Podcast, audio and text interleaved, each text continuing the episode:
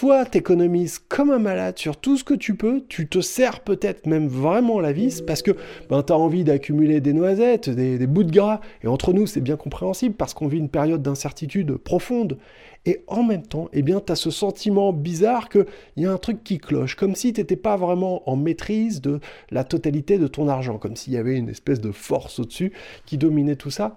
C'est exactement ce que je voudrais qu'on parle dans la vidéo d'aujourd'hui, puisque c'est une vidéo qui est dédiée à la face cachée de ton pouvoir d'achat, et on va aussi voir pourquoi tu devrais peut-être épargner un petit peu moins et faire autre chose avec ton argent. C'est parti.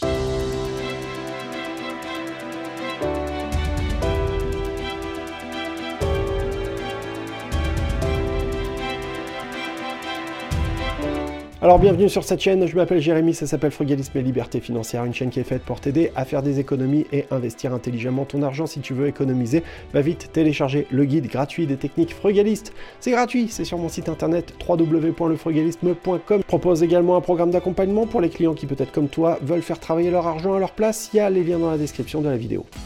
Vous pouvez me retrouver en podcast sur toutes les plateformes, ça s'appelle Frugalisme et Liberté Financière. Alors toi, tu te sers vraiment la vis, et en fin de compte, ce qu'il faut savoir, c'est qu'au-dessus, eh bien, il y a des, banques, il y a ce qu'on appelle des institutionnels, et eux, pendant ce temps-là, pendant que l'inflation a explosé, pendant que ton litre d'essence, tu le payes euh, la peau des fesses, c'est devenu même un produit de luxe, hein, on va se dire les choses, eh bien, eux, en 2021, ils ont fait des profits records, mais ils se sont gavés, mais comme jamais un truc de dingue. Alors que pourtant, les frais de tenue de compte ont presque doublé en moins de 10 ans. Hein C'est-à-dire, euh, ben, tu vas payer deux fois plus cher pour euh, zéro service euh, en plus, hein, voire même un service encore plus médiocre, hein, puisque dans les agences, ben, il y a de moins en moins de personnel, elles sont de moins en moins ouvertes, il y a de moins en moins d'humains, c'est tout en ligne avec des automates, des robots, des bots même dans les chats qui te répondent, c'est même plus des vrais gens. Enfin voilà, si c'est ça la qualité de service qui justifie que tu payes deux fois plus cher tes frais bancaire, bon bref, j'ai un peu du mal. Mais ce qu'il faut savoir, c'est que la Société Générale, c'est 5,64 milliards d'euros supérieur au précédent record de 2006. Attends, attends, tu crois que c'est tout? Attends, attends, j'en ai une autre. La BNP Paribas, 10 milliards d'euros de bénéfices en 2021. Et toi, tu vas te serrer les boulons, tu vois, tu vas faire des économies sur euh, la lumière et tout, tu vas faire attention à ton litre d'essence et tout. Eux se gavent. Et eux se gavent, se sont gavés comme absolument jamais ils ont fait des profits records. C'est ça la véritable illusion du contrôle. C'est que tu es persuadé que si tu fais plus d'économies, eh bien tu vas réussir à avoir plus d'argent à la fin dans ton compte en banque, alors qu'en vérité, les dés sont pipés. D'abord, il y a un contexte inflationniste, hein, puisqu'on est euh, sous euh, la direction de la BCE, la Banque Centrale Européenne, et la Banque Centrale Européenne, elle, eh bien, euh, elle consiste, sa mission première, c'est d'essayer de maintenir la stabilité des prix, avec le succès qu'on connaît, hein, bien évidemment, et elle recommande une inflation moyenne de 2% par an. Depuis 2002, on a connu une inflation de plus 31,1%. Ce que tu peux acheter aujourd'hui avec 131 000 euros, eh bien tu pouvais t'acheter la même chose en 2002, hein, l'année où l'euro est arrivé d'ailleurs, avec 100 000 euros. Donc la valeur de 100 000 euros en 2002, eh bien il te faut 131 000 euros, d'accord, pour acquérir les mêmes choses. Entre toi et moi, je doute que ton salaire, si tu travaillais déjà à cette époque-là, je doute que ton salaire, il ait augmenté de 31,1% euh, comme ça, simplement parce que ton patron, il avait envie de t'augmenter. Si tu as réussi à avoir plus de revenus et des augmentations de salaire, c'est parce que tu as su aller vers d'autres d'autres jobs, saisir d'autres opportunités, avoir d'autres types de revenus qui font que finalement, eh bien, tu as réussi à compenser ton besoin d'argent. Avec une inflation de 2% par an, eh bien, la valeur de ton argent, elle diminue euh, de 2% chaque année. Si on a une inflation de 5% par an, d'accord Eh bien, il faut savoir que euh, ton argent, tes économies, elles vont perdre 5% de leur valeur chaque année. En fin de compte, c'est comme si on t'appliquait une taxe de 5% chaque année pour ne pas avoir investi ton argent avec un taux de rendement supérieur à celui de l'inflation. C'est un petit peu une punition. T'as pas voulu l'investir, t'as juste voulu l'économiser. Bah tiens, bim, on va te mettre 5%, euh, dans les gencives. Et tu vas te dire, oui, mais moi, mon argent, il est placé, il est en sécurité, puisqu'il est sur le livret A. Si tu as un livret A avec un taux de rendement de 1% et une inflation à 5%, et eh bien finalement, la valeur de ton épargne diminue de 4% chaque année. Donc finalement, ton argent perd de sa valeur au fur et à mesure du temps. Ça, c'est quelque chose de fondamental qu'il faut absolument intégrer.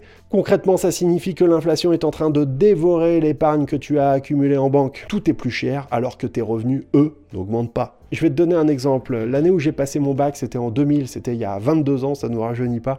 Eh bien, écoute bien, ma mère, elle me donnait 30 francs pour manger le midi. Avec 30 francs, j'arrivais à m'acheter un grand sandwich euh, au thon. J'arrivais à m'acheter une tarte au citron, j'arrivais à m'acheter une boisson et il me restait même un petit peu de monnaie dans la poche. T'imagines? Avec 30 francs. 30 francs aujourd'hui, eh bien ça fait 4,57 euros. Eh bien c'est ça l'inflation. Et c'est de reconnaître qu'on pouvait s'acheter beaucoup plus de choses avec beaucoup moins d'argent. On avait aussi des besoins différents. Regarde un petit peu. Ça, cet outil-là là, que tu as dans la poche, un téléphone portable. Imagine le nombre d'appareils que ça a remplacé. Allez, je t'en donne quelques-uns. Ça a remplacé un réveil matin, un appareil photo, un caméscope, une montre, un téléphone fixe évidemment, un agenda, un plan, une carte, un GPS, un lecteur MP3, les post-it, les journaux, une calculatrice, j'en passais des meilleurs. Je sais même pas ce que ça a pas remplacé. On peut tout faire aujourd'hui avec ce truc-là, alors que avant, eh bien, il fallait qu'on ait des appareils dédiés qui chacun nous coûtaient un petit peu la des fesses et en plus, bah, ils tombaient en panne. Bah là aujourd'hui, pour 150 balles, et eh ben, tu as tout ça dans le creux de ta poche, disponible à tout moment. Alors tu vas me dire maintenant, mais alors Jérémy, pourquoi on n'arrête pas l'inflation? Il suffirait de l'arrêter, comme ça, il y aurait plus de problème et les prix redeviendraient normaux. Évidemment, quelle question Eh bien, je vais t'expliquer trois raisons qui font que finalement c'est très difficile de stopper cette inflation. La première des raisons, eh bien, c'est que nous vivons dans un monde qui est le monde de l'offre et de la demande. Et cette demande pousse l'inflation naturellement à la hausse plus il y a de demandes de produits, moins ces produits sont disponibles et plus ces produits seront chers. C'est un petit peu la loi du plus offrant, quoi, finalement. La seconde raison, c'est de comprendre que finalement, les coûts soutiennent l'inflation. Euh, par exemple, si tu veux cuisiner un gâteau et que tous les ingrédients du gâteau sont beaucoup plus chers, eh bien, le prix du gâteau, au final, sera lui-même beaucoup plus cher. Eh bien, supposons maintenant qu'on applique le même raisonnement à la construction immobilière. Tu veux construire une maison. Ok, alors il va te falloir des briques, il va te falloir euh, du béton, il va te falloir du bois, etc. Mais si chacun de ces matériaux est beaucoup plus cher, eh bien finalement tu comprends bien que le prix de la maison à la fin sera directement impacté et c'est celui qui voudra l'acheter qui devra payer la note. La troisième raison pour laquelle on a une inflation qui est très forte aujourd'hui, eh bien c'est tout simplement à cause de l'augmentation de la masse monétaire. Et dis-toi bien que depuis le mois de janvier 2020, les États-Unis ont créé près de 40% de l'intégrité des dollars qui sont actuellement en circulation. Ça veut dire qu'on a multiplié le nombre de billets. S'il y a plus de billets, ça veut dire concrètement que la valeur de chaque billet est amoindrie, elle est diluée. Concrètement, ça veut dire qu'il y a plus de 5000 milliards de dollars qui ont été injectés en un an. C'est colossal.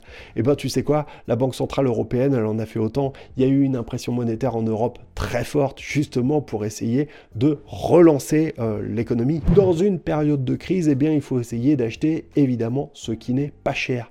Et qu'est-ce qui n'est pas cher aujourd'hui? Eh bien, c'est tout simplement la dette. S'endetter n'a jamais été aussi peu cher aujourd'hui parce que les taux d'emprunt sont encore très bas.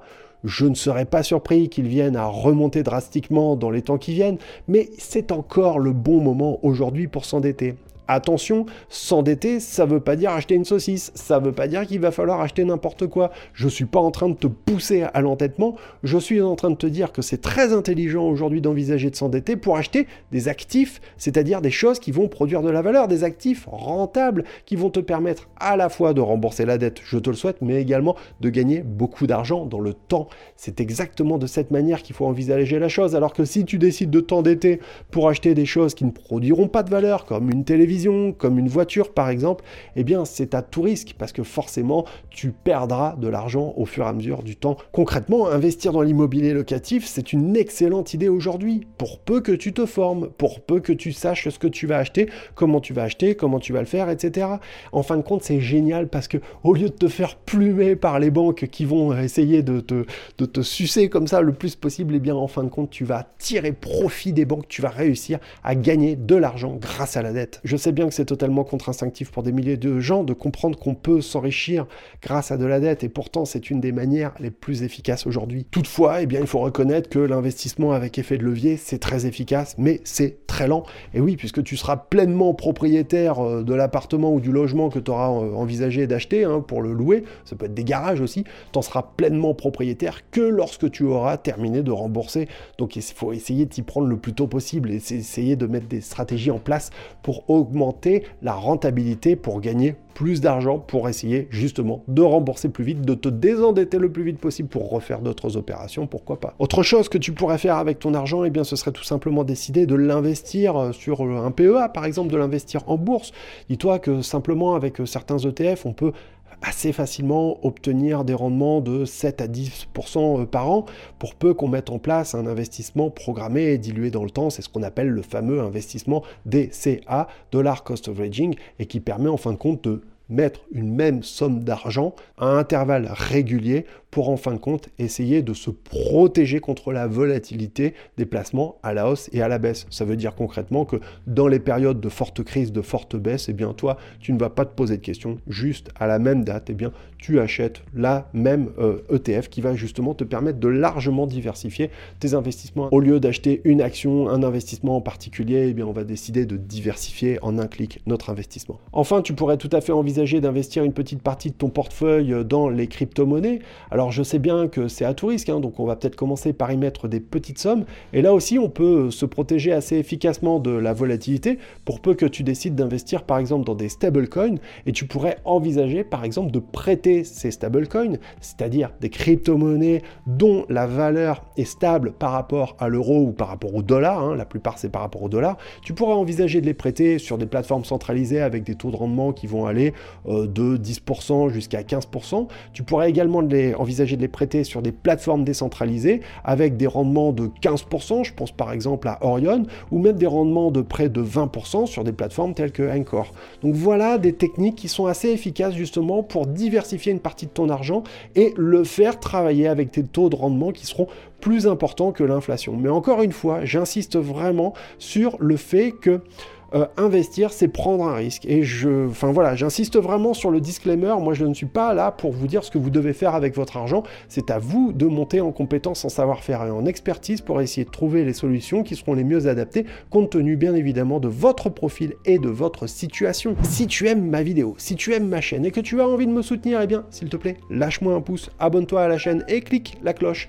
Ça permet à YouTube de mieux mettre en avant les vidéos et les contenus que je produis. Ça te permettra de ne plus en rater une et ça permet de faire grandir la communauté. Nous approchons déjà bientôt les 10 000 personnes, les 10 000 abonnés et j'en suis ravi. Moi, il y a un truc que je trouve génial avec euh, les crypto-monnaies, je sais pas ce que tu en penses, mais c'est que l'économie décentralisée, c'est la réinvention en fin de compte du système bancaire, c'est le fait qu'on n'ait pas une autorité au-dessus qui puisse dire euh, la manière avec laquelle tu vas gérer ton argent. Alors c'est plus ou moins vrai hein, quand on rentre dans le détail, mais quand même il y a des solutions décentralisées avec des crypto-monnaies, stablecoins qui sont totalement décentralisées et qui permettent de, de proposer des solutions qui sont très intéressantes et qui n'existaient pas jusqu'alors. Nous vivons aujourd'hui dans une société de consommation qui nous programme psychologiquement à vivre d'une certaine façon. On a tous été induits en erreur par nos parents, nos professeurs et nos amis qui nous ont expliqué par A plus B qu'il fallait absolument avoir un job salarié pour pouvoir accumuler le plus d'argent possible, pour nous offrir en fin de compte des choses dont tu n'as pas besoin pour essayer de combler des faux besoins, des besoins artificiels que le dieu marketing t'a mis dans le crâne. En fin de compte, c'est exactement comme si tu décidais de sortir de la matrice. Hein. Est-ce que tu vas continuer à prendre la pilule bleue ou est-ce que tu vas décider enfin de sortir, de voir la dure réalité, de prendre la pilule rouge et de comprendre peut-être comment toi aussi tu vas pouvoir faire travailler travailler ton argent à ta place. Il faut savoir que quand on a une somme d'argent qui est disponible à la banque, c'est très facile à dépenser, c'est très tentant. En fin de compte, on peut très facilement tomber dans une certaine forme d'achat compulsif. Le secret, c'est de comprendre que ton argent t'aide à construire ton patrimoine à long terme, au lieu de simplement euh, te permettre d'acheter de nouvelles choses dont en plus tu n'as peut-être pas forcément besoin. La seconde chose, c'est de comprendre que tu pourrais très bien avoir suffisamment d'argent investi pour que les rendements de cet argent, de ces placements, te permettent d'obtenir un second salaire, en fin de compte te permettent de compenser ton besoin d'argent, à ce moment-là, eh bien tu pourrais décider tout simplement de lever le pied, peut-être de moins travailler. Au fond, c'est peut-être ça aussi la liberté, c'est peut-être la liberté de pouvoir te consacrer à tes propres projets. Enfin, je rappelle qu'il est primordial de conserver absolument un fonds d'urgence que tu vas conserver en permanence sur ton compte en banque parce que en fin de compte c'est ton assurance sommeil. Alors certains recommandent des fonds d'urgence de 3 à 5 mois. Personnellement j'ai tendance à recommander des fonds d'urgence de plutôt 6 à 8 000 euros. Je sais que c'est des sommes qui sont importantes, mais en fin de compte pour moi c'est des sommes d'argent qui peuvent me permettre d'être suffisamment confortable, qui me permettent de me sentir suffisamment en sécurité pour pouvoir ensuite investir et parfois aussi, bien entendu, prendre des risques, ça va de soi. Attention, hein, je précise que ce fonds d'urgence que tu vas te constituer, ce matelas de sécurité, eh bien, tu dois t'en servir que si tu as un vrai pépin dans la vie, hein, un problème de maladie, de chômage, de perte d'emploi ou je sais pas quoi, mais c'est certainement pas fait pour aller te payer des vacances au soleil, hein, c'est pas le but du jeu. Alors si tu veux aller plus loin, je te recommande trois livres, à commencer bien évidemment par le mien, Un salaire sans rien faire ou presque. C'est aux éditions Robert Laffont, c'est disponible et en vente dans toutes les librairies, il y a même la version audio, Audible, qui est euh, gratuite sur euh, la plateforme, il y a les liens en description de la vidéo.